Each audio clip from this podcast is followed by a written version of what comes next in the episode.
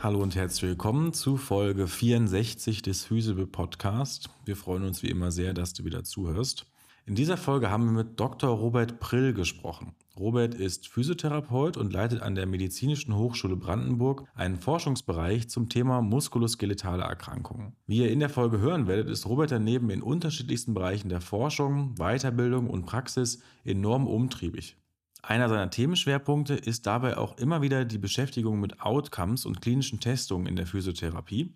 Und in dieser Folge haben wir mit ihm darüber gesprochen, was eigentlich einen guten Test in der physiotherapeutischen Praxis ausmacht und wie das Wissen über gute und schlechte klinische Tests unsere Praxis beeinflussen sollte. Aus unserer Perspektive liefert Robert hier sehr viele Infos, die für die tägliche Praxis wirklich unerlässlich sind und wir sind sicher, dass auch ihr hier wieder einiges mitnehmen werdet. In diesem Sinne wünsche ich euch jetzt wie immer eine erkenntnisreiche Zeit hier in der Folge und viel Spaß mit Dr. Robert Prill zum Thema der klinischen Testungen in der Physiotherapie.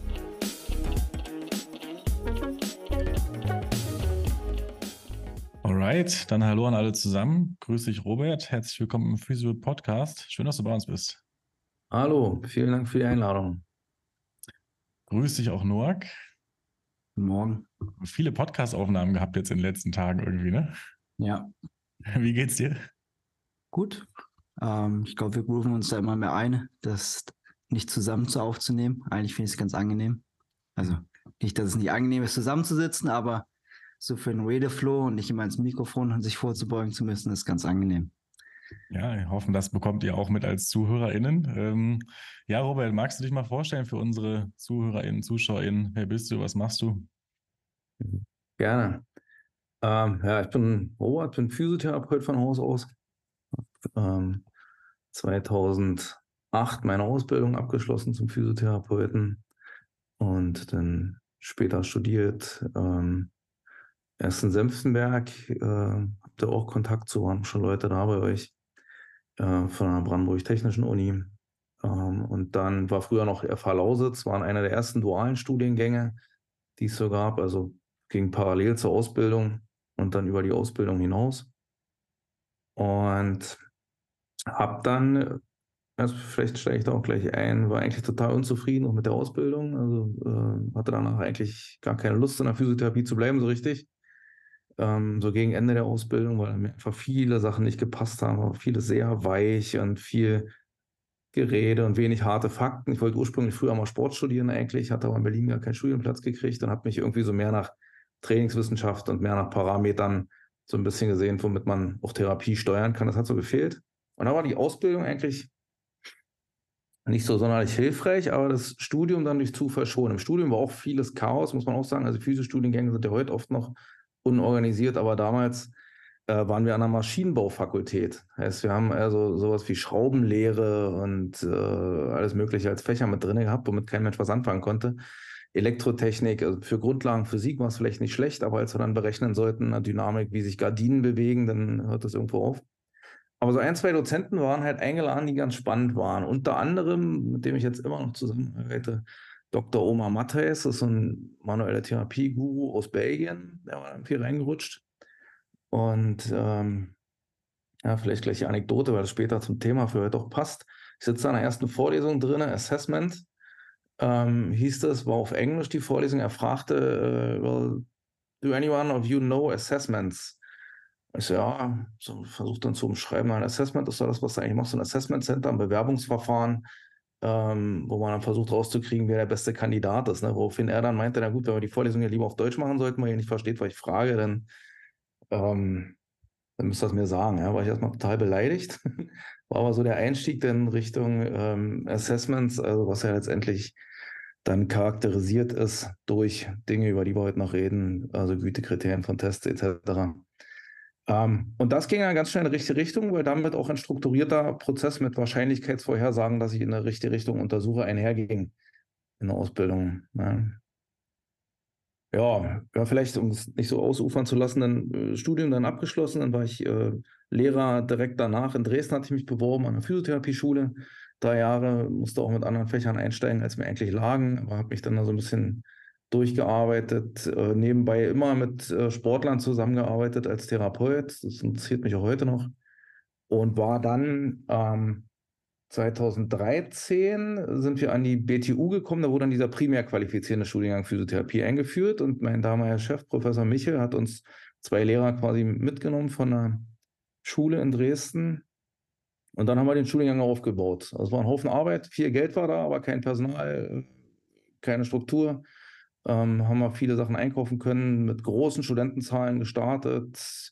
War viel Chaos, war eine lustige Zeit, war aber auch extrem viel Unterricht, was dann dazu führte, ähm, dass ich äh, ja irgendwann so ein bisschen unter des Unterrichtens überdrüssig wurde, weil es einfach zu viel wurde. Ähm, hatte auch meinen Master in Sportphysiotherapie vor 2013 noch gemacht und irgendwie mal so ein bisschen mich nach diesen wissenschaftlichen Arbeiten gesehnt. Das war mit so einer Lehrstelle, die natürlich schön ist und selten an der Uni, äh, so eine unbefristete Lehrstelle mit 22 SWS schwer möglich ist, nebenbei noch viel, viel Forschung zu machen. Als Therapeut wollte ich auch immer noch arbeiten, da ähm, mit Judo-Leistungssportlern vor allem zusammengearbeitet. Habe dann auch 2018 meine Promotion zur Kreuzbandverletzung im Judo gemacht. Und ähm, war noch, ja, einziger Forschungskontakt zu international zu der Zeit war dann meine erste OMERACT-Konferenz, wo ich 2018 war. OMERACT Outcome Measures in Rheumatology Clinical Trials. Die beschäftigen sich so mit Core Outcome Sets. Heißt also, äh, was für Domänen sollten immer berichtet werden, wenn man eine klinische Studie zu irgendeiner Patientengruppe macht. Also zum Beispiel jetzt, wo wir jetzt viel unterwegs sind, Total Joint Replacement, also Knieendoprothetik, Hüftendoprothetik. Da hat man früher immer Range of Motion gemessen. Interessiert aber eigentlich keinen Patienten und ist auch völlig egal fürs Ergebnis. Also nicht völlig egal, aber nicht so wichtig. Viel wichtiger ist sowas wie Lebensqualität, Funktion, Schmerz, Adverse Events, also unerwünschte Effekte und Tod. Ja? Und das ist diese Gruppe, die sind da ganz groß international. Das hat mich doll begleitet, weil viele Studien sind international einfach nicht vergleichbar, weil wenn du jetzt Fahrradfahren untersuchst beim Knietap-Patienten und berichtest über die Schmerzentwicklung und er untersucht äh, Spazieren gehen oder Laufen und äh, berichtet über die Funktion, über die Kniebeweglichkeit, dann kannst du die beiden Studien nicht vergleichen. Das hilft dir also nichts. Man kann es später meta-analytisch, wird vielleicht auch noch kurz ein Thema, nicht vernünftig zusammenfassen und deshalb ist es dem Forschungsprozess eigentlich nicht so sonderlich zuträglich. Ja, ähm, abschließend dann ein EU-Projekt noch, bin ich reingerutscht. So nach einer Promotion versucht man irgendwie selber dann mal sich ein paar Sporen zu verdienen und ein Forschungsprojekt zu beantragen. Das ist gar nicht so einfach, wenn man auf dem Papier noch nicht viel hat. So für einen DFG-Antrag. Ihr hattet ja eine Kollegin, die sogar äh, zum Thema Placebo äh, hier einen Sonderforschungsbereich in der DFG hatte. Bis man da hinkommt, ist ein ganz, ganz, ganz weiter Weg, wenn man überhaupt dahin kommt. Wenn man erstmal, der erste Schritt ist so ein DFG-Sachmittelantrag und selbst dafür brauchst du als Erstantragsteller schon fünf Paper zu einem Thema, zu dem, zu dem du beantragen willst. Das heißt, so kurz nach der Promotion, äh, gerade wenn du nicht kumulativ promoviert hast, sondern so klassisch, da hast du da nichts vorzuweisen. Also eigentlich kann man keine Fördermittel beantragen, wenn man alleine sich so durchwurstelt. Da habe ich ein Projekt gefunden, EU Cost Action, das ist ein riesiges Netzwerkprojekt. Und habe gedacht, ach, die schreibst du einfach mal an, ob du da mitmachen kannst. Und es ging um FBRES, also Evidence-Based Research. Ähm, Ganz kurz gefasst, es geht darum, die Wertigkeit von systematischen Übersichtsarbeiten im Forschungsprozess. Und da bin ich irgendwie durch absoluten Zufall, weil sich durch Deutschland nur David Pieper, ein sehr bekannter in dem Bereich, der jetzt Professor bei mir an der Hochschule ist, ähm, hat er sich dann nur angemeldet und aus Deutschland war nur einer da. Und das war der einzige Grund, warum ich damit reinrutschen konnte. Und das war, glaube ich, jetzt so für meine Entwicklung sehr zuträglich, weil ich da international extrem viele Leute kennengelernt habe. Ja. Habe dann mich noch auf eine Fachhochschule, um es mal abzuschließen, Fachhochschulprofessuren beworben, habe auch ein paar Rufe gekriegt, habe aber irgendwie gemerkt, die sind auch alle mit 18 SWS-Lehre verbunden. Ähm, das passt im Moment nicht, weil dann entwickelt man sich nicht mehr weiter. Nicht, dass ich mir nicht mehr vorstellen kann zu unterrichten, aber wenn du in der Forschung was machen willst, brauchst du einfach Zeit. Und die Zeit muss irgendwer bezahlen. Ja, und das war an der alten Hochschule nicht möglich und ist in so einem Kontext von gerade, meistens sind es ja private Fachhochschulen, ähm, die müssen, also die verdienen ihr Geld damit, dass du unterrichtest, also du wirst dafür bezahlt, dass du unterrichtest. Die haben nicht so viel davon wie jetzt eine staatliche Hochschule und eine staatliche Universität. Äh, wenn du eben doch Forschungsoutput hast, der ist da, muss da nicht so groß sein. Deshalb war das auch nicht so richtig interessant. Und dann bekam ich 2020 das Angebot von Professor Becker, das ist ein, eine Knieenoprothetik, ein bekannter Orthopäde, die Forschung am Zentrum für Orthopädie und Unfallchirurgie am Universitätsklinikum Brandenburg, das ist von der Medizinischen Hochschule Brandenburg zu leiten. Ja, und seitdem bin ich da. Ja, spannend. Das ist ganz spannend. Mhm. Wir haben gerade gestern ja diskutiert ne, über für viele TherapeutInnen, gerade nach der Ausbildung, sind so gar keine Karrierewege irgendwie sichtbar. Die haben das Gefühl, ah, ich kann nur in der Praxis angestellt sein, da läuft irgendwie alles nicht richtig und warum soll ich dann in den Beruf gehen? Aber du bist ein gutes Beispiel, dass es doch eigentlich viele Wege irgendwo gibt. So, ne? Der ist vielleicht nicht geradlinig, aber wenn man irgendwie Interesse hat, geht da auf jeden Fall viel. Ja, eins habe ich noch vergessen, ist auch ganz wichtig. Genau, seit 2018 habe ich mit meiner Frau zusammen eine Praxis. Ja, also die haben wir aufgemacht, als wir zurückgehen. Wir sind wegen ja, Kinderideen dann so 2013 äh, zurück nach Berlin gegangen aus Dresden und dann haben wir 2018, als es mit den Kindern jetzt durch war, äh, entschieden, eine Praxis aufzumachen. Absolut super Entscheidung auch gewesen. Ähm, also das gibt einem doch auch viel Flexibilität. Man muss auch sagen, sie leitet die jetzt durch die Flexibilität, die ich mir da nehmen darf. Das geht nur, weil sie das halt im Griff hat. Ne? Also man kann nicht alles auf einmal machen, aber ich finde, Praxis und diese praktische Arbeit macht mir auch immer noch Spaß, macht mir viel Spaß, aber in einem gewissen Rahmen. Ja, also ich, äh, 40 Stunden, das, dafür habe ich einfach zu viele andere Ideen, äh, macht mir keinen Spaß. Also ich arbeite immer noch sehr gern und viel auch mit Patienten. Also gerade wenn du wieder was Neues gelesen hast oder dir ausgedacht hast, dann willst du es auch ab und zu mal ausprobieren. Ne? Magst du so ein bisschen so einen Einblick geben, wie sieht denn so dein Arbeitstag aus? Also wie strukturierst du die ganzen vielen Projekte so nebeneinander? Ja, äh, würde sicherlich auch unterschiedliche Aussagen von mir und meiner Frau geben. Ähm, ja, es ist, glaube ich, manchmal ein bisschen chaotisch, muss man sagen. Ich nur mittlerweile zum Glück wenigstens alles in einem, versuche ich in sowohl einen Outlook-Kalender als auch zu Hause irgendwie einzutragen, dass wir nicht in der Praxis Doppelbelegungen haben, also in der Praxis im Kalender, äh, bei mir im Privaten. Ich bin ja an der Hochschule angestellt, im Moment äh, mit einer halben Stelle, wird aber auch wieder aufgestockt, weil ich, und das ist halt das Problem, auch bestimmt 40, 45 Stunden in der Woche auch für die Hochschule arbeite. Also eben plus Praxis und eine kleine Weiterbildungsfirma, die wir noch haben. Also es ist schon viel Arbeit. Aber eigentlich lässt sich das ganz gut mixen. Ich bin also meistens Montagnachmittag in der Praxis und Freitag und äh, Montag, Mittwoch im Homeoffice und Dienstag, Donnerstag in der Klinik. Aber das mit dem Freitag in der Praxis ist ja schon wieder relativ, weil ja auch ein Teil Konferenzen, Weiterbildung etc. Sowas ist ja auch typischerweise involviert, sowas ja immer am Freitag. Ähm, das heißt, es, eigentlich sieht jede Woche ein bisschen anders aus. Also eigentlich nie, dass die Wochen komplett gleich aussehen. Aber ähm, so im groben Muster fängt es erstmal Montag mit äh, E-Mails an und hört Freitag auch so auf und dazwischen ist eigentlich alles flexibel. Also jetzt zum Beispiel heute muss ich nochmal jetzt mittags in die Praxis. Ähm, und morgen früh fahre ich nach Warschau äh, zu den SK Specialty Days, zu einer Konferenz, komme dann Sonnabendabend wieder und bin dann Montag wieder in der Praxis. Also, denke, so wie bei meisten, die so ein bisschen Mix aus Wissenschaft und Praxis haben, sagen wir, ihr seid auch unterwegs. Äh, ja, Reisen gehört dazu. Ist mal schön, mal ist es anstrengend. Ähm, mal schöne Orte, mal nicht so schöne Orte, mal Dinge, die sich lohnen und nicht teuer waren, Dinge, die sich gar nicht lohnen und sehr teuer waren. Ne? Also ähm, buntes Potpourri, glaube ich. Ja. Wo ist es gerade zu deinem Forschungsinteresse? Was, woran mhm. bist du gerade am Arbeiten? Ja, also wie gesagt, 2020 bin ich ja rüber gewechselt. Meine Hauptaufgabe ist natürlich erstmal Promoventen zu betreuen. In der Medizin gibt es ja doch deutlich mehr Promoventen als jetzt in einer Therapie beispielsweise. Und wir haben äh, im Moment, glaube ich, so 15, 16 Doktoranden ähm, zu allen möglichen Themen, vorwiegend rund ums Kniegelenk. Ein Hauptthema von uns ist so sensorbasiertes Monitoring von Kniepatienten in der Klinik. Da arbeiten wir mit einer Firma zusammen. Ähm, und wir haben jetzt Sensoren, die können also über mehrere Tage hinweg messen. Und da sieht man erstmal, was Menschen überhaupt machen. Man hat ja mal so eine Vorstellung, was ein Patient in der Klinik macht und wie Physiotherapie abläuft oder eben auch nicht abläuft und äh, was der Patient so den ganzen Tag macht. Aber das sind ja nur Vorstellungen. Und jetzt haben wir erstmal angefangen, mit den Sensoren zu gucken, wie viel sitzen und liegen Patienten denn am Tag, wie viel nehmen die Treppe, wie viel nehmen die den Fahrstuhl während ihres Klinikaufenthalts und versuchen daran jetzt Compliance-Studien abzuleiten. Weil die kriegen eigentlich alle am Anfang immer, weil die Physiotherapie, also wie überall, ist ja unterbesetzt, äh, kriegen also gar nicht so viel ja, Therapie, wie sie eigentlich bräuchten oder wie es vielleicht sinnvoll wäre.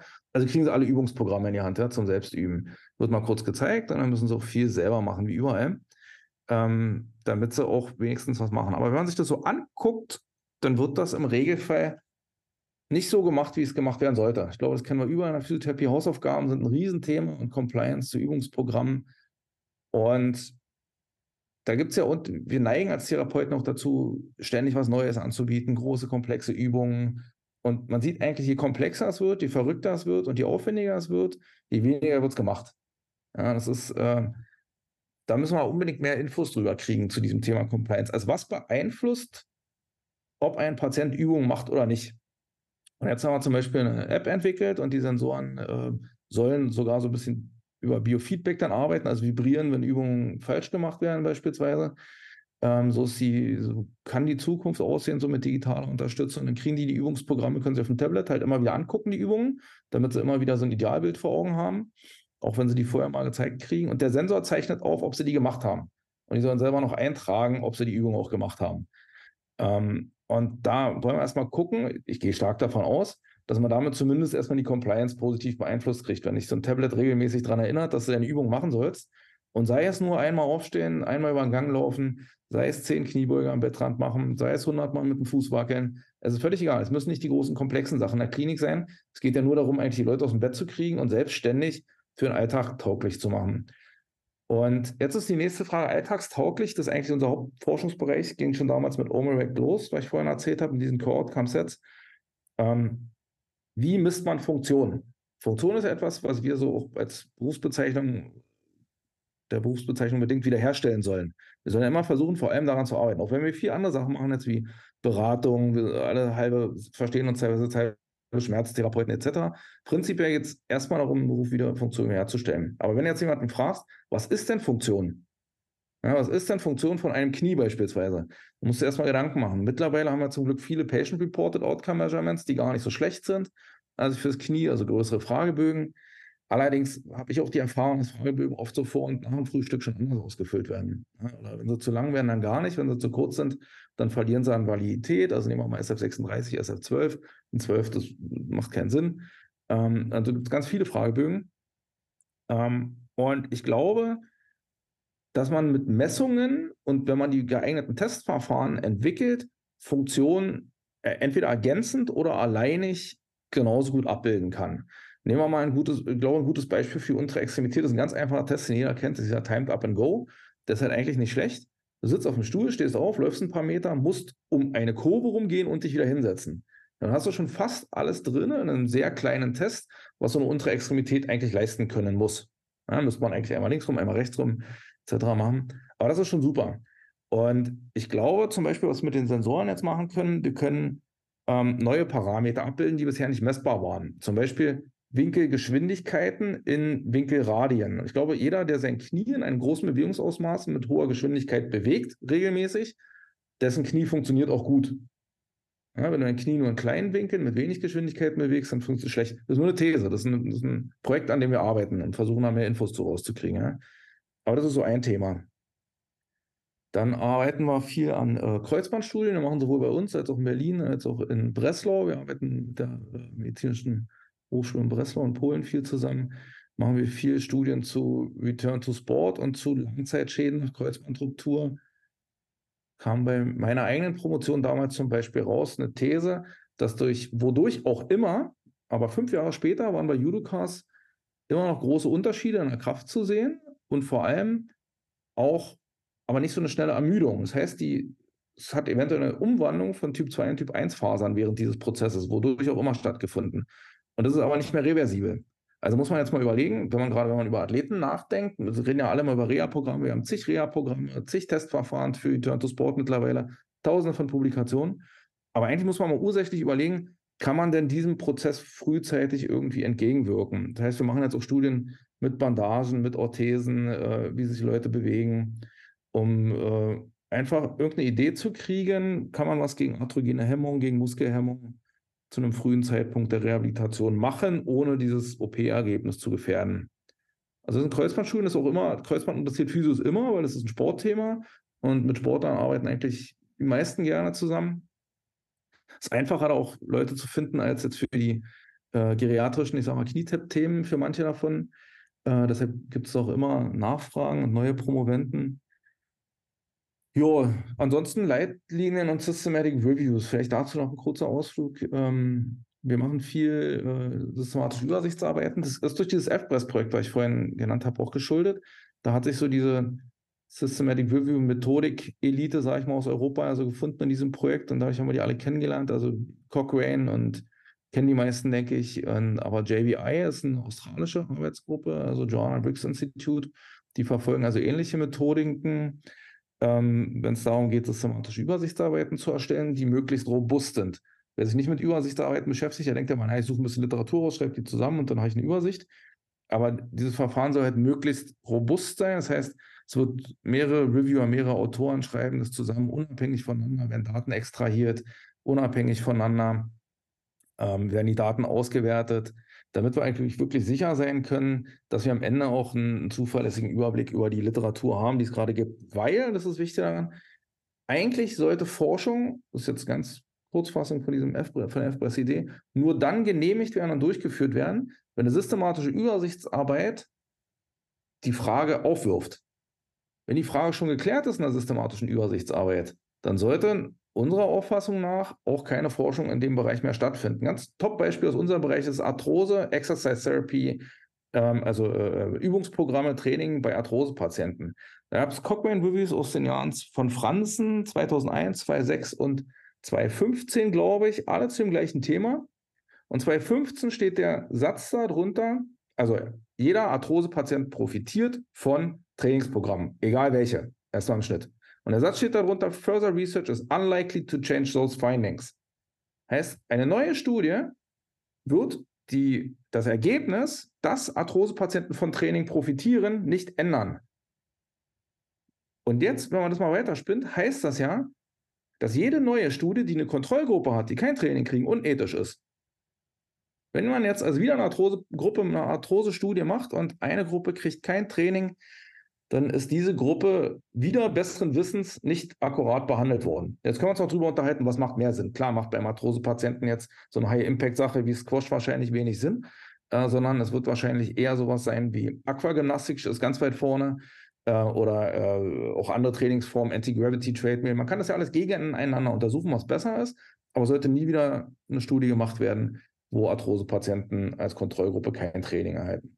So, das so als Hintergrund, warum Übersichtsarbeiten halt eigentlich so wichtig sind und warum die auch besser etabliert werden müssen. Und das mache ich gerade vor allem in der Orthopädie. Mein Chef ist gerade Präsident von ESCA, der European Society for Sports Traumatology Knee Surgery Arthroscopy, also eine größte Orthopädenvereinigung. Äh, langer Name, egal, ESCA. Also, ähm, und ähm, da promoten wir jetzt seit 2020 diesen Systematic Review Approach. Weil in der Orthopädie kann man sich vorstellen, gibt es mehr so eine Sachen. Das ist ja nicht bloß bei uns jetzt bei den Therapiestudien, Arthroskopiestudien. Wenn man mal guckt, fragt man sich bei der zweiten und dritten manchmal auch, hm, ist das nicht die gleiche wie die, wie die andere? War die nochmal notwendig? Und kann man äh, da nicht vielleicht erstmal eine vernünftige Übersichtsarbeit machen? Man muss auch sagen, es gibt zu viel Übersichtsarbeiten, viele sind aber schlecht. Jetzt habe ich hoffentlich die Kurve so ein bisschen dazu gekriegt. Und deshalb ist es so wichtig, dass wir uns da an sehr robuste Verfahren und Methodiken zur Erstellung von so Übersichtsarbeiten halten. Weil noch eine dritte Sekundärquelle, die nicht brauchbar ist, braucht auch kein Mensch, weil die Zahl an Papern, die steigt noch und nöcher, sondern wir brauchen viele robuste Übersichtsarbeiten. Da wir halt das Problem, dass die im Moment einer, äh, einer Arbeit zufolge im Durchschnitt immer noch über ein Jahr dauern, die Erstellung von einer Übersichtsarbeit. Ja, äh, das ist zu lange. Das muss also kürzer werden, aber gleichzeitig müssen die Verfahren zur Erstellung trotzdem so robust bleiben, dass die reproduzierbar sind, die Arbeiten. Ja, und deshalb haben wir irgendwie dann auch beschlossen, da müssen wir unbedingt uns strukturiert einbringen und haben bei uns jetzt so ein Joanna Briggs Institute Affiliated Group auch gegründet an der Medizinischen Hochschule Brandenburg, wo wir jetzt anfangen, ähm, auch Kurse anzubieten für Forscher, für Übersichtsarbeiten und für das zweite Feld, das, das finde ich auch noch total spannend. Ähm, da hatten wir jetzt, ein, das war mein erstes, dann eigenes größeres Projekt, ein Erasmus-Projekt, äh, zur Implementierung von Forschungsergebnissen. Weil damit, ihr hattet mal jemanden hier zur Implementierungsforschung, das war mir äh, schon aus einem anderen Bereich gewesen. Ähm, das ist mir schon wieder zu abgefahren. Aber generell äh, zu gucken, wie kommt Wissen in der Praxis an? Und reichen manchmal einfache Maßnahmen, um einfache Dinge umzusetzen. Eine Kollegin, von der wir gesprochen haben, hier gerade Diane, äh, die hat bei uns in der Klinik ein ganz einfaches Projekt umgesetzt. Und zwar der Goldstandard sagt heute, nach einer Hüftendoprothetik musst du keine Kontraindikationen mehr beachten. Ist einfach so. Muss keine Kontra, weil die Zugänge sind andere als früher, die OP-Verfahren sind andere. Wir haben alle in der Ausbildung noch gelernt, bin ich mir sicher hier auch, ähm, das und das, äh, Adduktion über Null, Rotation, irgendwas, sollst du alles nicht machen. Tiefe Flexion kann man noch überlegen, weil tiefe Flexion, so wird die TAP eingesetzt. Aber rein theoretisch soll ein Patient nichts mehr beachten. Jetzt haben wir aber Kliniken, die haben seitenlange Verbotsbroschüren für ihre Patienten. Fahr nicht mit der Straßenbahn, du darfst nur in der und der Position Sex haben, mach das und das nicht. Äh, das heißt, sie kriegen so ein bisschen Lebenskatalog, was sie alles nicht dürfen. Und sowas muss natürlich deimplementiert werden. Wenn die Evidenz da ist, dass es nicht notwendig ist, dann muss es irgendwie in der Praxis ankommen. Und jetzt die Kurzfassung dazu. Wir haben also dann einen Kurs gemacht. Ein JBI-Kurs geht über ein halbes Jahr. Da kriegt man beigebracht, wie wird man so klinischer Leader, weil du musst so ein solcher sein, um ähm, Implementierung auch in der Praxis durchsetzen zu können. Und den hat jetzt die anderen in dem Beispiel halt belegt, den Kurs. Dann kam sie zu uns in die Klinik, hat so ein Baseline-Audit gemacht. Wie ist gerade die Praxis in den unterschiedlichen Berufsgruppen? Hat dann über Workshops und Flyer versucht, äh, das zu ändern abzuschaffen, über Gesprächen mit äh, den leitenden Ärzten. Und jetzt gibt es bei uns in der Klinik halt diese Kontraindikationen halt so nicht mehr. Also, das ist der Optimalzustand. Implementierungsforschung, wenn das so einfach ist, dann bräuchte man die Forschung dazu nicht. Ne? Aber ähm, das ist halt die Idee, wie kann man am besten die Barrieren überwinden, ähm, die so in institutionellen Settings da sind, ähm, um Dinge in der Praxis zu implementieren. Weil ansonsten ist Forschung eigentlich egal, muss man auch sagen, ja? muss man auch so klar sagen. Wenn Forschung in der Praxis nicht ankommt, an irgendeiner Stelle äh, nie übersetzt wird für die Praxis, also hier Thema Knowledge Translation, dann, ähm, ja, dann brauchen wir sie eigentlich auch nicht. Also die Studien, die ich jahrelang im Labor gemacht habe, die haben wahrscheinlich 20 Leute gelesen und äh, wenn du aber schaffst, dass du, dass Patienten diese Kontraindikation nicht mehr beachten müssen, dann verbesserst du das Leben von 20 Patienten am Tag. So banal das aus wissenschaftlichen Aspekt heraus auch ist, ne, so eine Implementierung. Ja, ich würde sagen, das sind so die, die großen Themen. Ansonsten ja, Leitlinienmitwirkung durch die Übersichtsarbeit für die DGPTW bin ich manchmal bei Schulterleitlinien äh, involviert und jetzt leite ich für ESCA, das wollte ich noch erzählen, weil es gut dazu passt, ähm, gerade einen internationalen Meniskus-Konsensus, Rehabilitation-Konsensus. Da geht es also auch darum, dass wir die Versorgung von Meniskuspatienten mit degenerativen horizontalen Rissen in der Welt vereinheitlichen. Machen wir zusammen mit den führenden Gruppen aus den Staaten, also aus den USA und mit SK. Das ist ein Riesenprojekt, macht total Spaß und ich hoffe, ähm, weil andere SK-Konsensusprojekte haben es dann auch geschafft, dass teilweise Krankenkassen und andere sich das dann auch rangezogen haben, um Entscheidungen zu treffen. Und gerade Meniskus kann vielleicht auch der eine oder andere ein paar Studien gibt. New England Journal of Medicine ist so die bekannteste, die 2013 diskutiert wurde, dass Arthroskopien also nicht immer sein müssen. Und das halt so ein bisschen durchzusetzen, dass degenerative Arthroskopien ähm, erstmal primär einen konservativen Ansatz verfolgen sollten und traumatisch aber möglichst nicht zu lange, weil man Knorpel mitschädigt. Ähm, das sind so Sachen, wenn man das vereinheitlicht kriegt und dann transferiert kriegt in die Praxis, das glaube ich einen großen Mehrwert. Jo. So viel, glaube ich, zu dem, was wir gerade so machen. Ja, man sagt auch, frag einen Tausendfüßler nicht, wie er seine Beine koordinieren kann. Ne? ähm, also hätten wir vielleicht ähm, noch eine extra Folge für machen können, was du alles für Projekte machst. Ähm, super spannend und auch finde ich super viele relevante Sachen dabei. Vielleicht kann man an der Stelle nochmal ein bisschen Werbung machen. Ähm, äh, Robert und ich, wir waren ja jetzt auch gerade mit Diana als Erstautorin in der Publikation äh, involviert zum Thema EBR-Approach ähm, und wie viele Physiotherapie-Journals eigentlich ähm, dann auch das einfordern, dass man sich auf systematische Reviews bezieht. Falls sie schon raus ist, wenn die Podcast-Folge dann rauskommt, könnt ihr das hier in der Videobeschreibung finden. Ähm, genau, ja, wollen wir uns dann mal unserem Hauptthema zuwenden, was wir uns eigentlich vorgenommen haben. Denn du hast das jetzt schon an vielen Stellen ja so anklingen lassen, dass du dich auch viel mit ja, so Testungen, Assessments in der Physiotherapie beschäftigst. Und wir wollen ja heute mal darüber sprechen, was ist eigentlich ein klinischer Test? Ähm, was gibt es eigentlich für Kriterien für gute oder schlechte Testungen? Ähm, und wie kann das in der Physiotherapie nützlich sein und in der Forschung? Ähm, wollen wir da vielleicht erstmal einsteigen, dass wir nochmal definieren, was ist eigentlich ein, ein, was sind eigentlich klinische Tests? Wofür brauchen wir die in der Physiotherapie? Also prinzipiell ist es ein, per Definition, ist es erstmal ein medizinisches Untersuchungsverfahren, das ohne operativen Aufwand direkt am Patienten durchführbar ist. Äh, ich würde sagen, die Interpretation geht heutzutage aber darüber hinaus. Dieser komplett ohne operativen Aufwand kann man, glaube ich, ein bisschen reduzieren. Also es geht jetzt darum, es sollen nicht Dinge wie ähm, Imaging, also äh, Röntgen oder MRT, äh, andere Bildgebungsverfahren beinhalten und auch keine invasiven Verfahren. Für mich ist es halt auch alles, was man direkt bei einer Untersuchung vom Patienten verwenden kann. So verstehe ich das selber und so interpretiere ich das auch. Und ähm, ja, da gibt es jetzt natürlich dann ganz ja, unterschiedliche Richtungen, über die man nachdenken muss. Ne? Ich glaube, die meisten Leute denken, macht auch Sinn, ähm, an so eine Erstbefundung. Ja, also wenn wir jetzt einen Patienten sehen, wir haben, warum ist vielleicht auch so wichtig, vielleicht fangen wir gleich so an. Ähm, wenn wir uns mal das, ich muss leider so ein bisschen ausholen, leider nochmal, das hilft nichts. Ähm, die Orthopäden, die konservativen Orthopäden können heute dem Auftrag, einen Patienten vernünftig zu diagnostizieren, nicht mehr gerecht werden. Das mal ein Punkt, würde ich als äh, Sache in den Raum stellen, weil die Vergütung für eine vernünftige Untersuchung ist auch in der Medizin zu schlecht bei den Orthopäden. Und wenn ich mir jetzt so eine schicke Orthopädiepraxis vorstelle mit zwei Schwestern und äh, ich kriege, sagen wir mal, 22 Euro, die Zahl ist, glaube ich, ein bisschen veraltert jetzt, aber pro Patient für eine Untersuchung, wenn ich dem noch nichts verkauft habe, nichts gemacht habe. Und wie lange dauert eine Untersuchung? Ich meine, wie lange braucht ihr für, für, für eine Untersuchung? Ihr habt schon andere Leute auch eingeladen, die sich noch mehr mit Zeitfaktoren, also ähm, emotionalen, kognitive Ebene etc. Wenn wir das noch alles mit beleuchten, dann kommen wir ganz woanders hin. Aber selbst für eine mechanische Untersuchung, so wie wir das, was wir machen, und eine einfache Anamnese, brauche ich einfach 20 Minuten, eine halbe Stunde. Es dauert einfach, es geht nicht anders. Also es geht nicht schneller, wenn ich das sauber machen will. Und selbst wenn ich richtig schnell ein paar Sachen weglasse, vielleicht 15.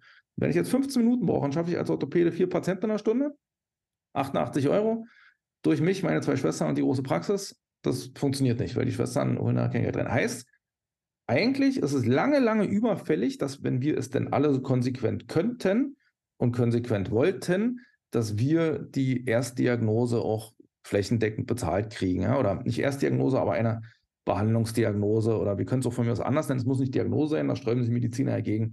Das ist eine Arbeitshypothese, so nennen wir es immer. Ja? Ähm, was nichts anderes ist als eine Diagnose. Bloß wir haben halt kein Diagnoserecht als Therapeuten, das ist halt nicht so. Und wenn ich das mache, dann brauche ich einen strukturierten Untersuchungsalgorithmus, weil ich habe nicht die Zeit. Weißt, manche äh, sprechen von anderthalb Stunden Untersuchung und ich rede und lass mir alles erzählen.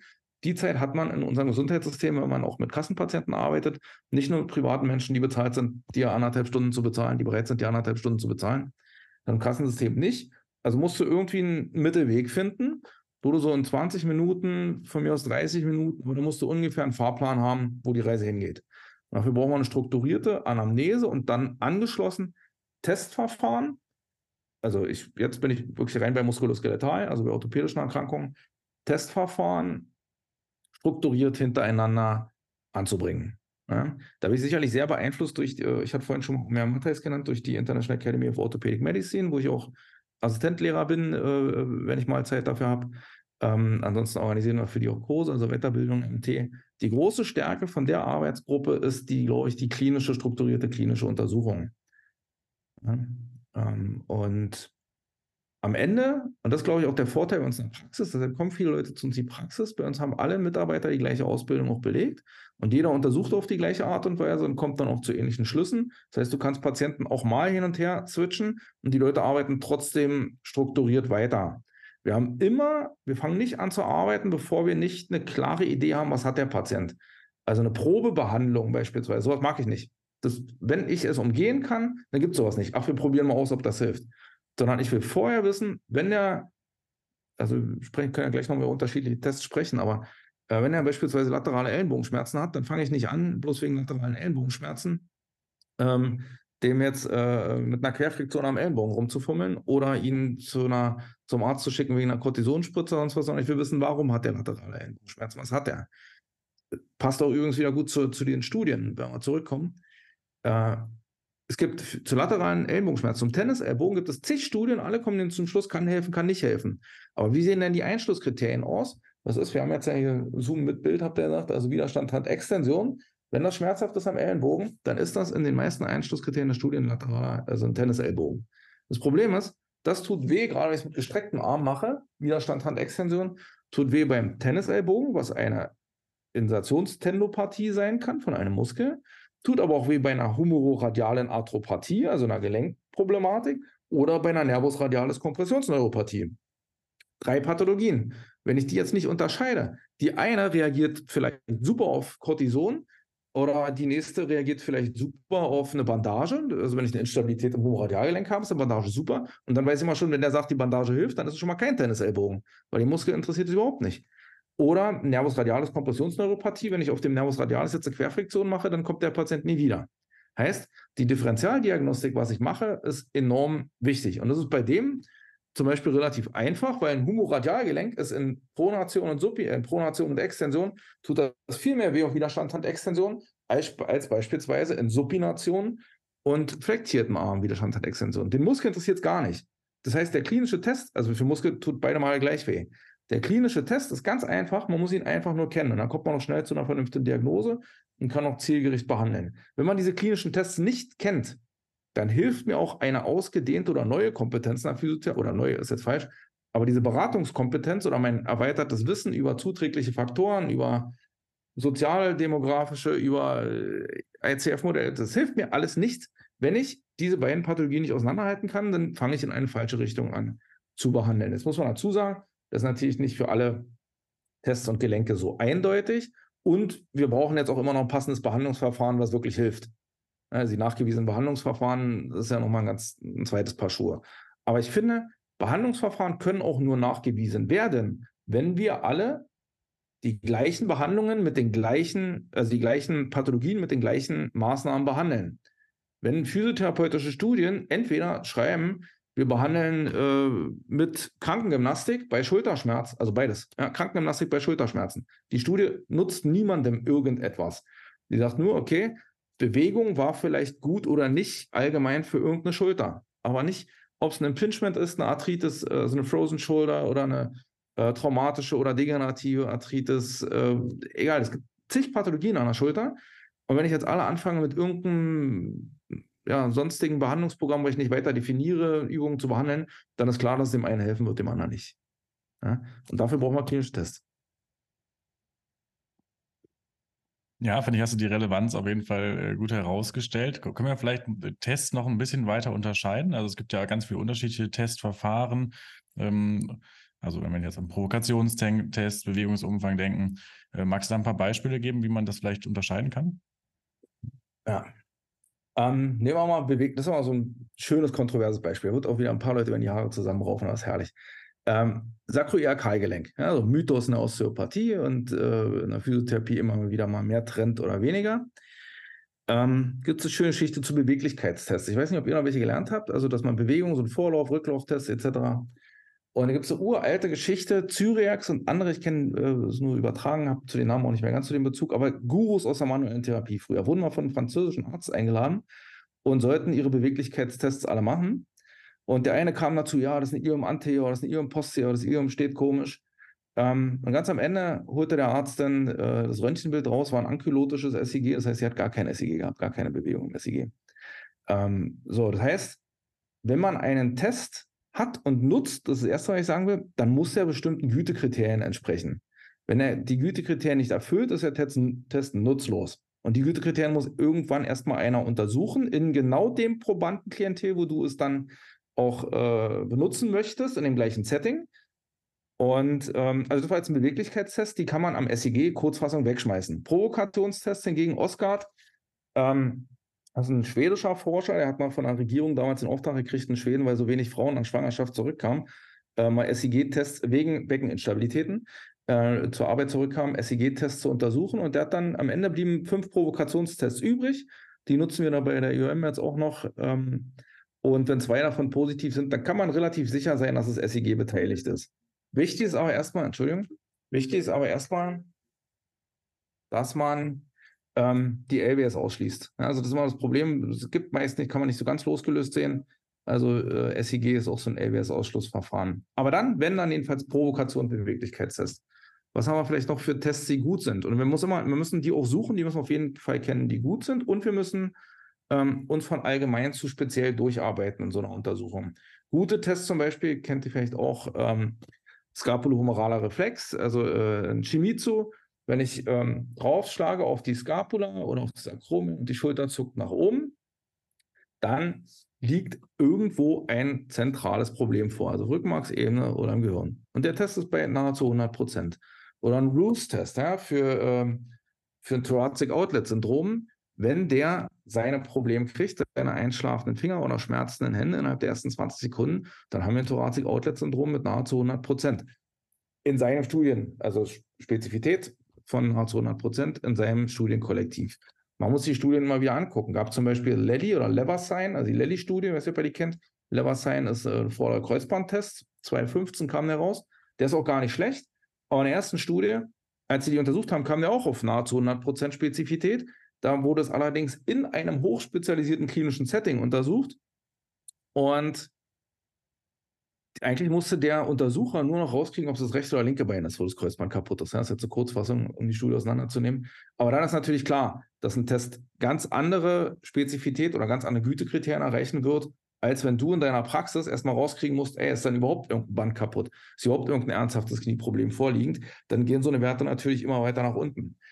Und ähm, ja, ich weiß nicht, ob wir noch über äh, Einflussfaktoren von Tests oder so sprechen wollen, aber ansonsten ja, ich glaube, vielleicht können wir die Gütekriterien nochmal gut zusammenfassen. Ne? Also du hast jetzt schon einige genannt, Spezifität, Sensi Sensitivität.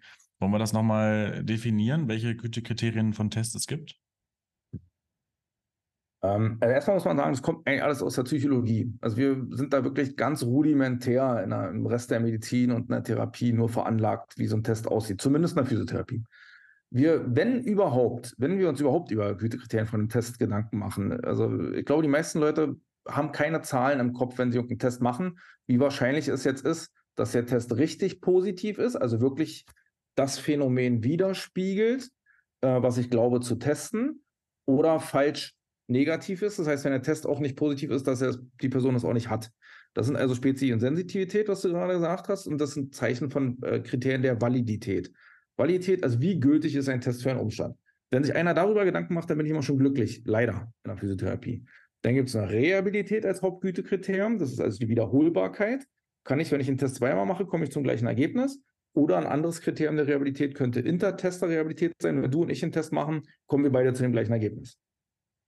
Da gibt es auch Objektivität, aber eigentlich nur im deutschsprachigen Raum. Das heißt, hängt das jetzt davon von meiner Interpretationsweise ab oder ist es nicht von meiner Interpretationsweise? Im angloamerikanischen fällt das alles unter Reabilität, weil der Test nicht gut wiederholbar wird, wenn man zu unterschiedlichen Ergebnissen kommen kann. Und worüber wir uns zum Beispiel gar keine Gedanken machen, sind Nebengütekriterien. Ja? Es gibt ja auch noch Nebengütekriterien, die spielen in der Psychologie eine ganz andere Rolle. Und darüber müssen wir uns mehr Gedanken machen, wieder im Kontext von diesem anderthalb Stunden Untersuchungsprozess. Zum Beispiel, ist dieser Test ökonomisch? Ja? Zum Beispiel eine Testbandruptur, äh, eine, Testro, äh, eine Testbatterie nach Vorder- Kreuzbandruptur, die drei Stunden dauert und 3000 Euro kostet, wie sie von manchen privaten Unternehmen jetzt angeboten wird, Macht natürlich auch nur für den Sinn, der das ganz genau wissen muss, weil er damit sein Geld verdient als Profifußballer oder so. Aber diese Testbatterie ist nicht ökonomisch, wenn er einfach nur wissen will, ob er wieder spazieren gehen darf. Ja, oder ob er wieder was machen darf. Das heißt, Ökonomie ist Nebengütekriterien, was ein Test auch noch ähm, mit beinhalten sollte. Dann gibt es Normierung. So ein Test muss einfach zu normieren sein und nicht jeder, dass jeder ihn anderen anders interpretiert, der ihn, äh, der ihn liest. Er muss zumutbar sein. Das heißt, er muss für den Patienten auch zumutbar sein und darf nicht, deshalb bin ich auch nicht so ein Test immer von so ein Freund von äh, diversen Schmerztests und wie doll tut weh und tut so noch mehr weh oder so noch weniger weh, äh, weil man da auch manchmal Fragen stellen kann, äh, wie zumutbar ist, dann muss er ähm, eigentlich unverfälschbar sein im Nachhinein von dem Ergebnis. Das ist auch wieder eher äh, Psychologie. Und nützlich muss er vor allem sein. Und da habe ich manchmal, das stelle ich manchmal in Frage bei manchen Konzepten, ob denn der Test nützlich ist. Weil wenn ein irgendein Test nicht zu irgendeinem Ergebnis bringt, was einem ähm, in der Planung der Behandlung oder in dem Untersuchungsprozess wirklich weiterbringt, sondern einfach nur ein zusätzlicher Test ist, dann ist er nicht nützlich. Und daraufhin muss man eigentlich den eigenen Untersuchungsprozess immer wieder untersuchen, welchen Test brauche ich, welchen Test brauche ich nicht. Also kurz nochmal Zusammenfassung, Haupt- und Nebengütekriterien, vor allem muss er gültig sein für das, was ich untersuchen will und er muss wiederholbar sein. Und vielleicht für physiotherapeutische Tests spielt das eine Riesenrolle, weil womit sich kaum beschäftigt wird, nehmen wir mal so einen Lachmann-Test, den kennt jeder, ne, fürs vordere Kreuzband. Vielleicht erinnert ihr euch noch dran, wie es das erste Mal war, als ihr versucht habt, so einen Lachmann-Test zu machen. Ja. Es fühlt sich katastrophal an. Du hast ein Bein in der Hand, du weißt nicht, was du damit machen sollst, du spürst nichts. Ich spüre da kein Klicken, keinen harten Anschlag, kein gar nichts. Und es geht eigentlich allen so. Das heißt, viele Tests hängen davon ab, wie oft man die macht, wie gut man ihn macht und ob man ihn schon mal positiv erlebt hat. Das heißt, die Zuverlässigkeit von Testverfahren wird extrem von Erfahrungsstufe und der Häufigkeit, mit der man etwas tut, abhängig sein. Ja? Und äh, wenn ich beispielsweise einen bestimmten Test nie brauche, A, habe ich ihn eh vergessen irgendwann, also wenn ich den Patienten nie sehe von dem Klientel, habe ich ihn vergessen. Und B, bin ich mir auch nie sicher, ob ich ihn richtig ausführen kann. Ja? Und komme dann im Zweifelsfall auch, weiß gar nicht, ob ich zum richtigen Ergebnis gekommen bin. Und deshalb glaube ich, müssen wir uns bei Gütekriterien von Tests auch noch mit anderen Sachen beschäftigen, wie beispielsweise Erfahrungswissen, Häufigkeit der Anwendung etc. Das spielt auch noch eine Rolle. Gerade je ausgefallener die Tests werden. Deshalb ist immer schön, aber das gibt es auch nicht als Nebengütekriterien, äh, höchstens vielleicht unter, äh, dem, äh, unter dem Begriff äh, Normierung. Äh, so ein Test muss einfach sein. Ein Test muss einfach und muss für jeden durchführbar sein. Das würde ich noch als wesentliches Kriterium für so einen Test mit dazu ziehen. Du hast es am Anfang schon so ein bisschen erwähnt, ne? Tests erhöhen irgendwie die Wahrscheinlichkeit. Kannst du ein bisschen beschreiben, wie man denn als Klinikerin mit diesen Tests arbeitet? Ne? Es ist ja nicht, ich mache einen Test und dann habe ich Diagnose, sondern es ist ja ein Prozess. Magst du den ein bisschen erläutern? Ja. Mm. Also erstmal, wir machen ja eine Anamnese. Wir kriegen ja aus der Anamnese immer schon irgendeine, oft eine Idee, wo die Reise hingeht, also welche Tests vielleicht auch wahrscheinlicher werden, zum Beispiel, ähm, wenn ich jetzt an äh, Arthrose-Patienten denke, habe ich, denke, habe ich keinen jungen Menschen vor Augen, sondern habe ich entweder jemanden mit einer Leistungssportkarriere äh, hinter sich oder einen älteren Menschen, vielleicht übergewichtig. Bei Frauen kommt es noch öfter vor, hat man die vor Augen. Ähm, das heißt, der Anamneseprozess spielt eine Rolle, äh, auch im Kontext von Schmerz zum Beispiel. Ähm, wenn du ein Problem lange vorliegen hast, dann äh, lässt es sich oft auch schlechter provozieren, also akkurat provozieren, als wenn du ein kurzfristiges Problem hast. Hängt einfach mit peripherer äh, und zentraler Sensibilisierung der Strukturen zusammen. Das heißt, wir haben eine Schmerzausbreitung, wir haben mehr Strukturen betroffen ähm, und dann wird es auch manchmal schwammiger, weil alles Mögliche auch anfängt weh zu tun. Wenn etwas akut ist, ähm, dann sind die Tests auch oft zuverlässiger. Das heißt, ich glaube, hoffe mich da nicht zu verrennen jetzt, wenn je länger ein Problem besteht, je wichtiger wird die Anamnese und je wichtiger wird das Gespräch, um wirklich rauszukriegen, was sind alles zutragende Faktoren, ähm, weil durch diese chemische Suppe, die sich aufbaut, wenn ein Problem lange besteht, da haben wir schon eben dieses Thema periphere Sensibilisierung, habe ich also Schmerzentstehung in einem viel größeren Bereich als das ursprüngliche Problem. Also ist eine Anamnese schon die erste Frage, eine wichtige Frage die sich viele Menschen auch gar nicht mehr so richtig erinnern können. Wo war das Problem zuerst? Ja? Können sich noch daran erinnern, wo die Schmerzen zuerst waren? Wenn wir zum Beispiel einen Schulterpatienten nehmen. Ja? Ähm, weil Schulter kann über Referred Pain, also äh, über äh, fortgeleiteten Schmerz, nicht projizierten, durch diese chemische Suppe auch bis zum Ellenbogen und auch bis zur Hand runter Schmerzen machen. Wenn jetzt jemand Armschmerzen angibt, Ellenbogen, Armschmerzen, ähm, dann denkt man ja vielleicht per se nicht direkt als erstes an die Schulter, sondern vielleicht eher an die Halswirbelsäule oder an Thoracic Outlet Syndrom oder wie auch immer. Aber wenn er sagt, zwar ganz klar hier oben im Schulterbereich erst nach der und der Aktion, ähm, dann würde man wahrscheinlich doch eher mit einer Schulteruntersuchung erstmal starten. Ja, vielleicht noch ein, zwei Ausschlusstests machen, die einen so ein bisschen Richtung Schulter bringen, weg von der Halswirbelsäule. Aber wenn der schon sagt, nee, aber ich habe öfter, hatte auch mal Nackenschmerzen oder hinten irgendwas, dann fängst du halt vielleicht damit an. Das heißt, ob dein Test eine Chance hat, rauszukriegen, was er hat, hängt natürlich auch davon ab, ob du überhaupt in der richtigen Region testest. Das ist richtig. Ähm, und ansonsten würde ich immer sagen, von global zu spezifisch. Ich mache, ähm, vor zwei Jahren durfte ich meine äh, Fortbildung in Italien mitmachen, mitgestalten für Orthopäden und Radiologen. Und da war der erste Orthopäde, ähm, der uns vorgestellt hat, der zeigte wunderbar jede Menge Impingement-Tests. Ja, also für seine Schulteruntersuchung, die er für die Schulteruntersuchung relevant findet. Aber mir fehlte da völlig die Struktur. Weil es gibt so viele Impingement-Tests und wenn es für etwas viele Tests gibt, dann könnt ihr euch immer schon sicher sein, dann ist keiner gut. Ja? Sondern wenn's, wenn ein Test richtig gut ist, dann setzen sich andere Tests gegen ihn auch nicht durch. Das heißt, was wir jetzt so bei der IOM zum Beispiel bei einer Schulteruntersuchung mal machen, ist erstmal die Sachen ausschließen, die die anderen Testergebnisse beeinflussen.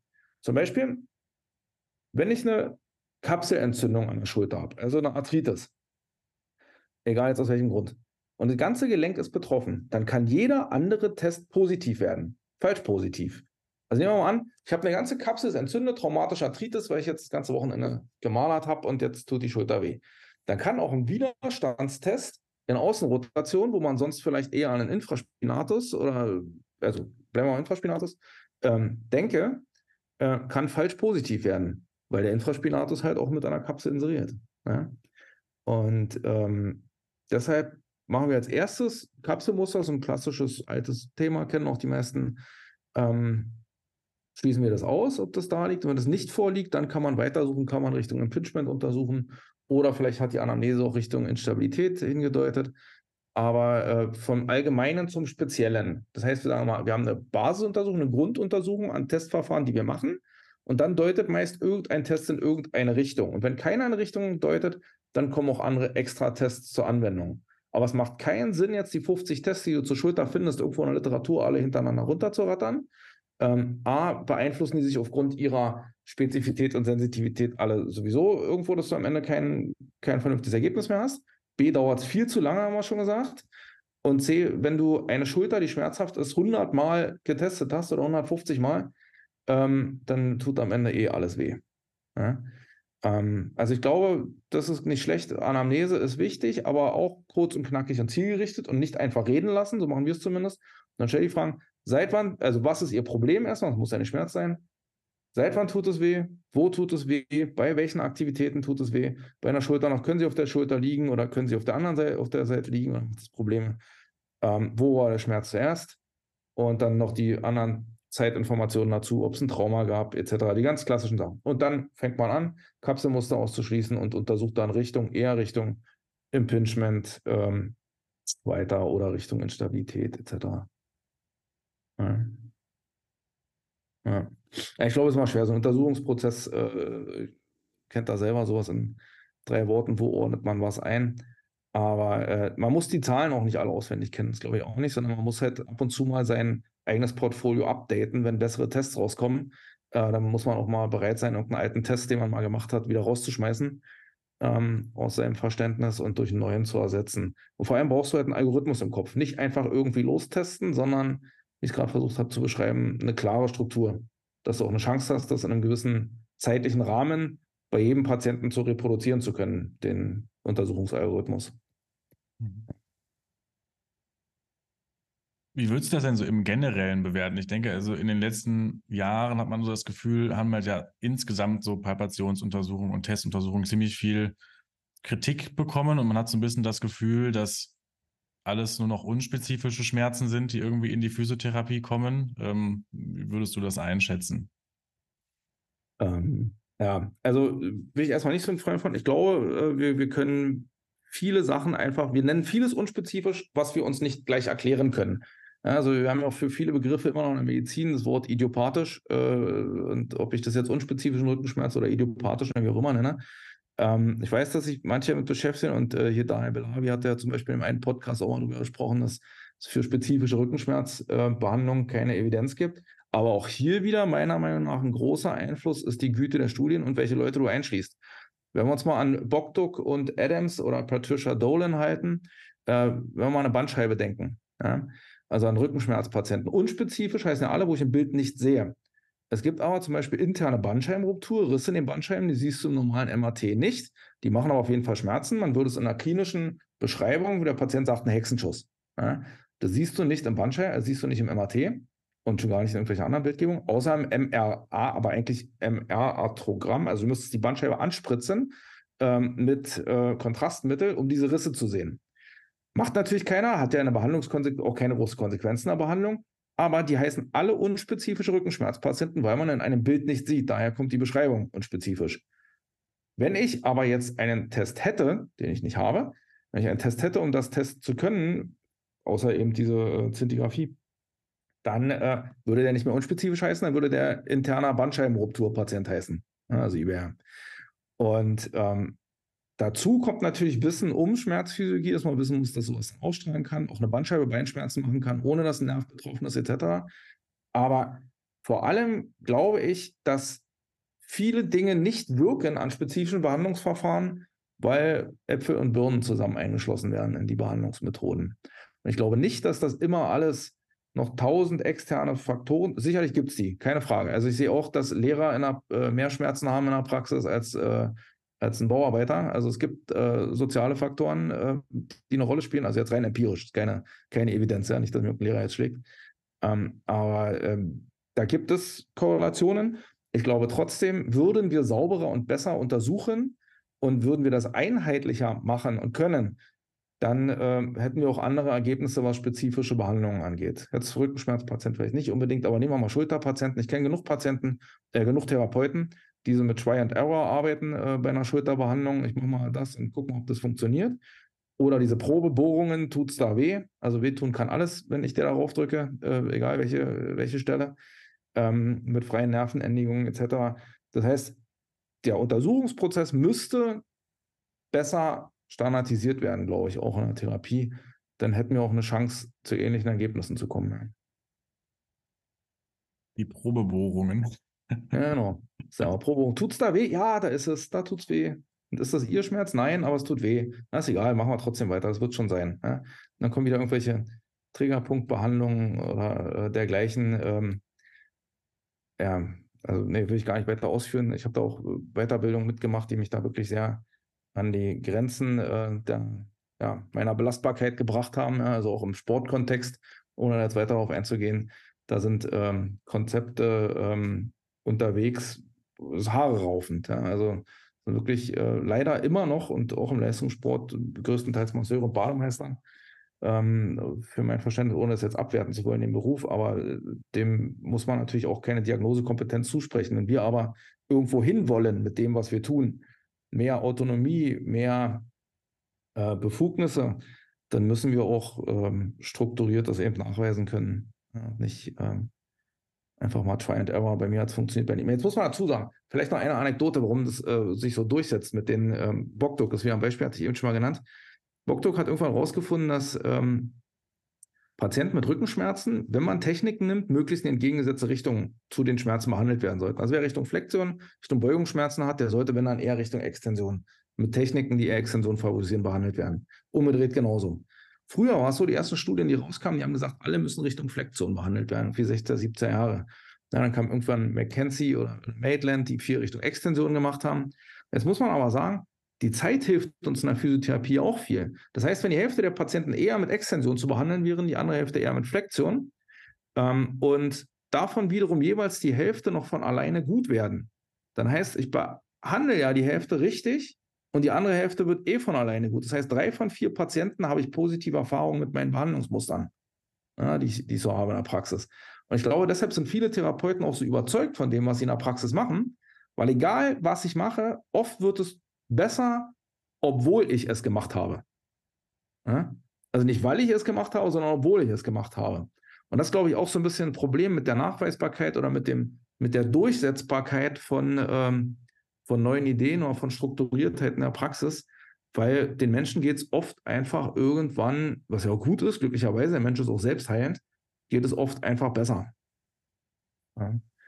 Und, äh, aber ich glaube, dass wir da viel Potenzial haben, Dinge rauszukitzeln, wenn wir ein bisschen genauer diagnostizieren und dann einheitliche Behandlungsansätze auch versuchen weiterzuentwickeln.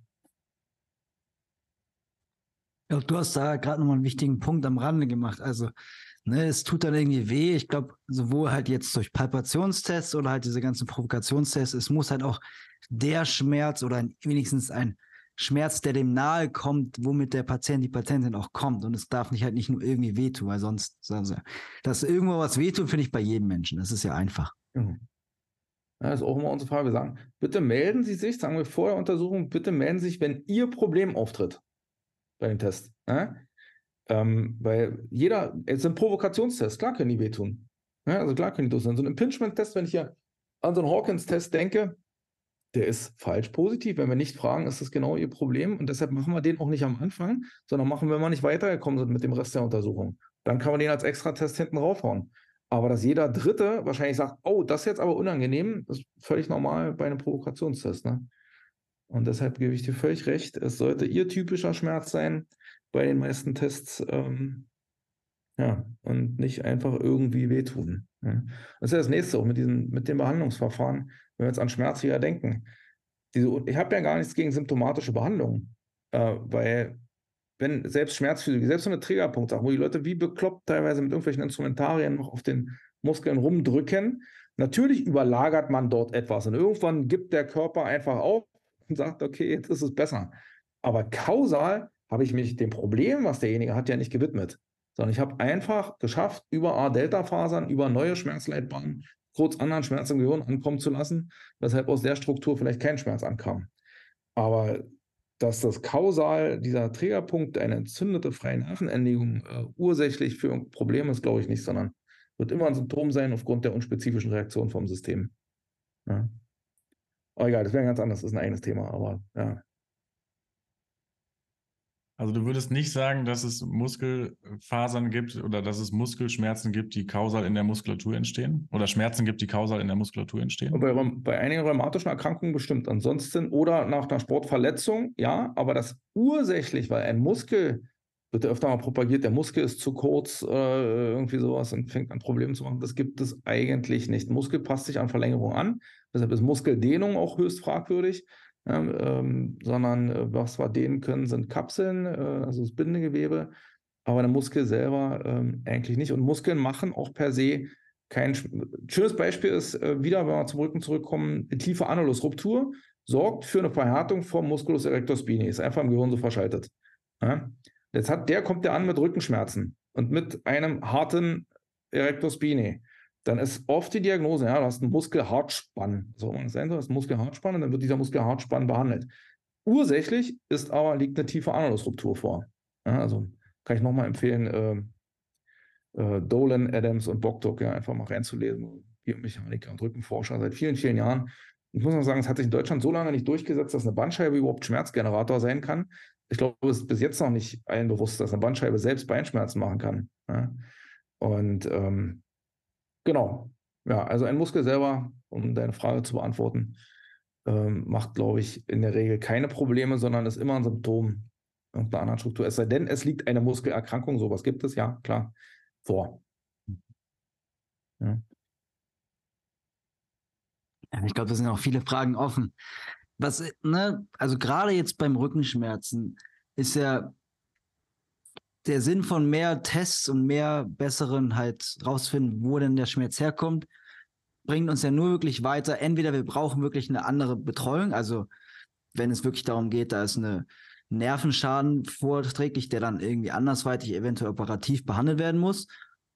Oder wir haben irgendeine andere spezifische Behandlungstechnik, Betreuungstechnik. Sonst, warum muss ich sonst weiter diagnostizieren? Und da würde ich sagen, haben wir in der Physiotherapie so viele Spezifitäten, die wir nutzen können? Nee, haben wir nicht, aber wir kriegen ein paar Sachen kriegen wir rausgekitzelt. Also man kann eine segmentale Instabilität kann man ganz gut testen und äh, man kriegt auch aus einer Anamnese oder aus den Erscheinungen raus, wer eher in Richtung Instabilität neigt, wer Richtung Spinalkanalstenose, wer Richtung interne Bandscheibenrupturen oder Richtung Bandscheibenvorfall und die Unterschiede, was jetzt eine Mischung aus Tests und eine Mischung aus Anamnese ist, die sollten wir auch schon hinkriegen und sollten nicht versuchen, alle gleich zu behandeln. Also man kann schon versuchen, auch wenn, ich sag mal, eine Zeit lang gab es da so Modeerscheinung, das alles war dann Transversus-Training äh, äh, äh, oder, oder Core-Training, wie man es heutzutage nennt. Ähm, und jeden damit zu behandeln, ist natürlich auch Quatsch. Aber wer so ein Climbing-Up-Select-Phänomen hat, also Instabilität in der Lendenwirbelsäule, der sollte schon auch ein Stabilitätsprogramm danach kriegen. Ob man das nur nochmal extra testen muss oder ob man wirklich eine apparative segmentale Instabilität, die man äh, radiologisch auch sieht, oder ob es nur eine funktionelle ist, die man einfach nur über äh, ähm, mit ein bisschen Glück über einen Test, also einen Provokationstest oder ansonsten über die Anamnese rauskriegt. Das sei erstmal dahingestellt.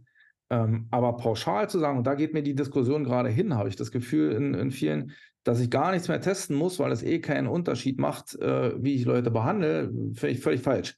Also A, fühlt sich der Patient dann auch nicht wahrgenommen in, in, in dem Kontext. Äh, er hat ja was und sagt, ja, geh lauf. Also zum Beispiel Laufen. Wir propagieren Laufen als zusätzliche Behandlungsmaßnahme bei bandscheibenbedingten Rückenschmerzen.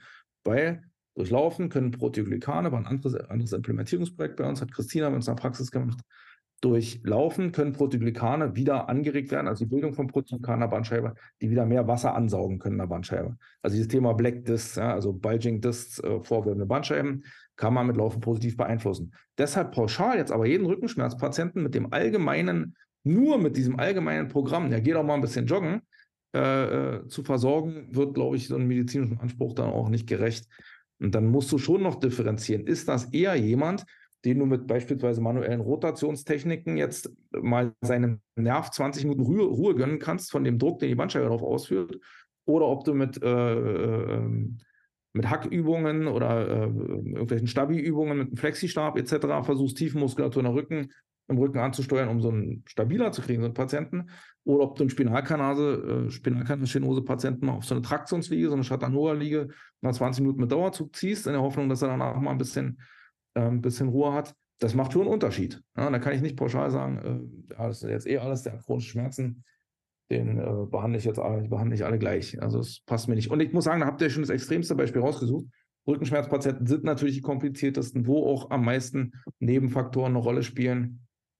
Aber wenn ich jetzt auch noch anfange, äh, eine Schulter, eine Hüfte, ein Fuß, ein Knie, eine Hand, wo ich meistens ganz klar testen kann, was die Leute für Probleme haben, jetzt auch noch mit nur allgemeinen Programmen zu behandeln, ähm, ja, dafür brauchen wir dann, müssen wir kein Studium etablieren an der Physiotherapie. Also dann sage ich einfach dem Patienten, hier hast du dein, dein Flyer für dein Heimübungsprogramm.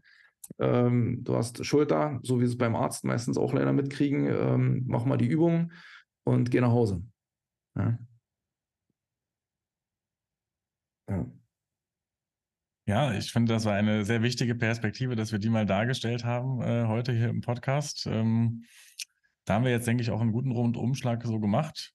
Noah, hast du noch irgendeine Frage, die wir zum Ende loswerden wollen? Ich würde einfach mal provokativ fragen, haben wir das Gefühl, wir können die Extremitäten besser untersuchen als zum Beispiel den Rücken, weil es da mehr spezifische Probleme gibt oder weil die Studienlage da noch nicht so weit ist? Mm, ich würde sagen, die Tests sind einfacher zu entwickeln. Es spielen nicht so viele Organsysteme eine Rolle, also die mit einwirken auf, äh, auf die Struktur. Und äh, man muss auch dazu sagen, es ist viel Erfahrung. Zum Beispiel bei uns, äh, wir haben auch ähm, in Halswirbelsäule haben wir viele Tests, die auch hintereinander geschaltet sind. Aber ich sehe die Patienten auch so selten äh, und ich beschäftige mich schon sehr viel damit. Ja mal das nächste man muss ja auch Zeit haben, sich damit zu beschäftigen in der täglichen Praxis. Wenn man 40 Stunden arbeitet, wie manche Kollegen jetzt im 15 oder 20 Minuten Takt, dann können wir mal fragen, äh, wie viel davon hochzervikal äh, eine Testbatterie hintereinander auswendig können, die sie auch sicher anwenden können. Ähm, das heißt, ich glaube, an einer, so eine Extremitätengelenke sind oft etwas einfacher zu untersuchen. Man sieht sie sehr, sehr, sehr, sehr regelmäßig. Und ähm, das spielt auch mit rein in die Entwicklung oder in den Stand der Testverfahren, die Sicherheit damit. Ähm, für mich selber halt auch, bin bei Wirbelsäule, lese ich oft nochmal nach. Du brauchst oft einen zweiten Ansatz in der zweiten Therapie. Musst du nochmal nachfragen, fragst nochmal in eine andere Richtung, musst rauskitzeln, was für Behandlungsprogramme für den überhaupt in Frage kommen, weil meistens chronische Schmerzen eine viel größere Rolle spielen als bei Extremitätengelenken. Ähm, ich glaube, es ist einfach, ist komplizierter insgesamt von einer, von einer anatomischen und ähm, einer Gesamtsituation. Aber ich glaube, eine Schulter oder ein Ellenbogen oder ein Fuß oder eine Hand, da kriegt man, wenn man sicher ist mit den Tests, eigentlich fast immer raus, was die, was die Leute haben, weil die auch viel weniger fortgeleiteten Schmerz haben. Also gerade jetzt, wenn ich an Hand oder Ellenbogen oder Fuß denke, sondern es tut dort weh, wo das Problem ist. Ja, das ist schon mal ein, ein Thema. Damit ist es viel einfacher rauszukriegen, in welche Richtung ich testen muss. Ja. Ja, ich weiß nicht, ob das die Frage so abschließend beantwortet, aber ähm, ich glaube, Forschungsbedarf, wir haben durchaus einen Platz für klinische Tests auch bei Rückenschmerzpatienten, so würde ich das sagen. Es ist nur nicht so einfach wie an Extremitätengelenken.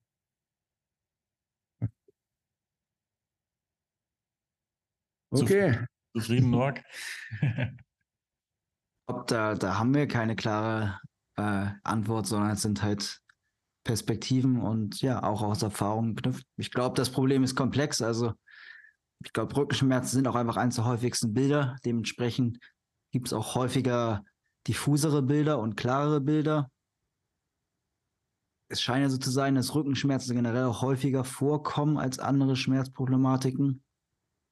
Die Leute gehen vielleicht auch, ja, also wann jemand das untersuchen lässt, ist auch unterschiedlich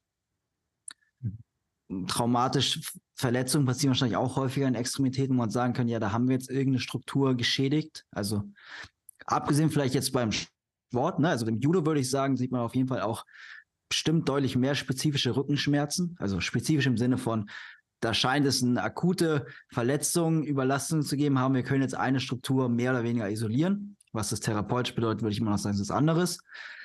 Aber sonst, die allgemeine Bevölkerung verletzt sich eher mal das Sprunggelenk als den Rücken, würde ich aber auch sagen. Auch das verändert das ein bisschen. Was vielleicht nochmal in eine andere Richtung geht, was man aber auch nochmal, worüber man nachdenken kann, ist, Rückenschmerzen wurden ja auch erst in der modernen Welt zur Erkrankung gemacht. Ja? Also, äh, wer von euch, das machen wir im Großen Zentren, wer von euch hatte noch nie Rückenschmerzen? Ja, meldet sich keiner. Wer von euch hatte noch nie Schnupfen? Meldet sich auch keiner. Aber äh, wer war von euch war schon mal bei der Schnupfenschule? Ja? Ähm, aber zur Rückenschule, also präventive Konzepte, lassen sich viele Sachen auch nicht vermeiden. Einfach, also Schmerz gehört auch zum Leben dazu. Die Frage ist mal, über welche Patienten reden wir? Dieser Rückenschmerz, diese interne Bandscheibenruptur, mal ein Hexenschuss oder mal ein Rückenschmerz, das muss, kommt auch dazu. Da gibt es jetzt dann natürlich unterschiedliche Menschen, die das zu, für sich zu einer Erkrankung erklären, für sich selber oder für ein Phänomen, was übermorgen wieder vorbeigeht. Ja. Ich glaube, bei Schulterschmerzen, wenn es wirklich einfach nur mal weh tut, dann rennt nicht gleich jemand los. Bei Rückenschmerzen, die sind so der, bei uns so verankert mittlerweile als, als Erkrankung, ähm, dass die Patienten oder die Menschen auch eine ganz andere Wahrnehmung haben dazu, dass Rückenschmerzen sind ein Alarmzeichen. Ja, ich muss was dagegen tun. Und ich glaube, das ist auch noch nur eine andere Perspektive zum Schluss, aber das finde ich auch äh, wichtig. Nicht jeder Schmerz ist eine Erkrankung und nicht jeder Schmerz muss behandelt werden. Das kommt auch noch dazu. Das schließt ja wieder das Thema jetzt auch ab. Ne? Also wir müssen klinisch doch irgendwie untersuchen, denken und aus der Anamnese und den Test irgendwie ein konkurrentes Bild machen, ob es hier nötig ist zu behandeln. Ja. Ja, sehr schön, sehr spannend. Also Robert, danke, dass du dir die Zeit genommen hast. Und ja, dann auch danke an euch als ZuhörerInnen, ZuschauerInnen, dass ihr wieder bis zum Ende da, dabei geblieben seid. Hoffen, wir konnten wieder einiges Spannendes mitnehmen. Und dann verabschieden wir uns und sagen Tschüss bis zur nächsten Folge. Danke dir.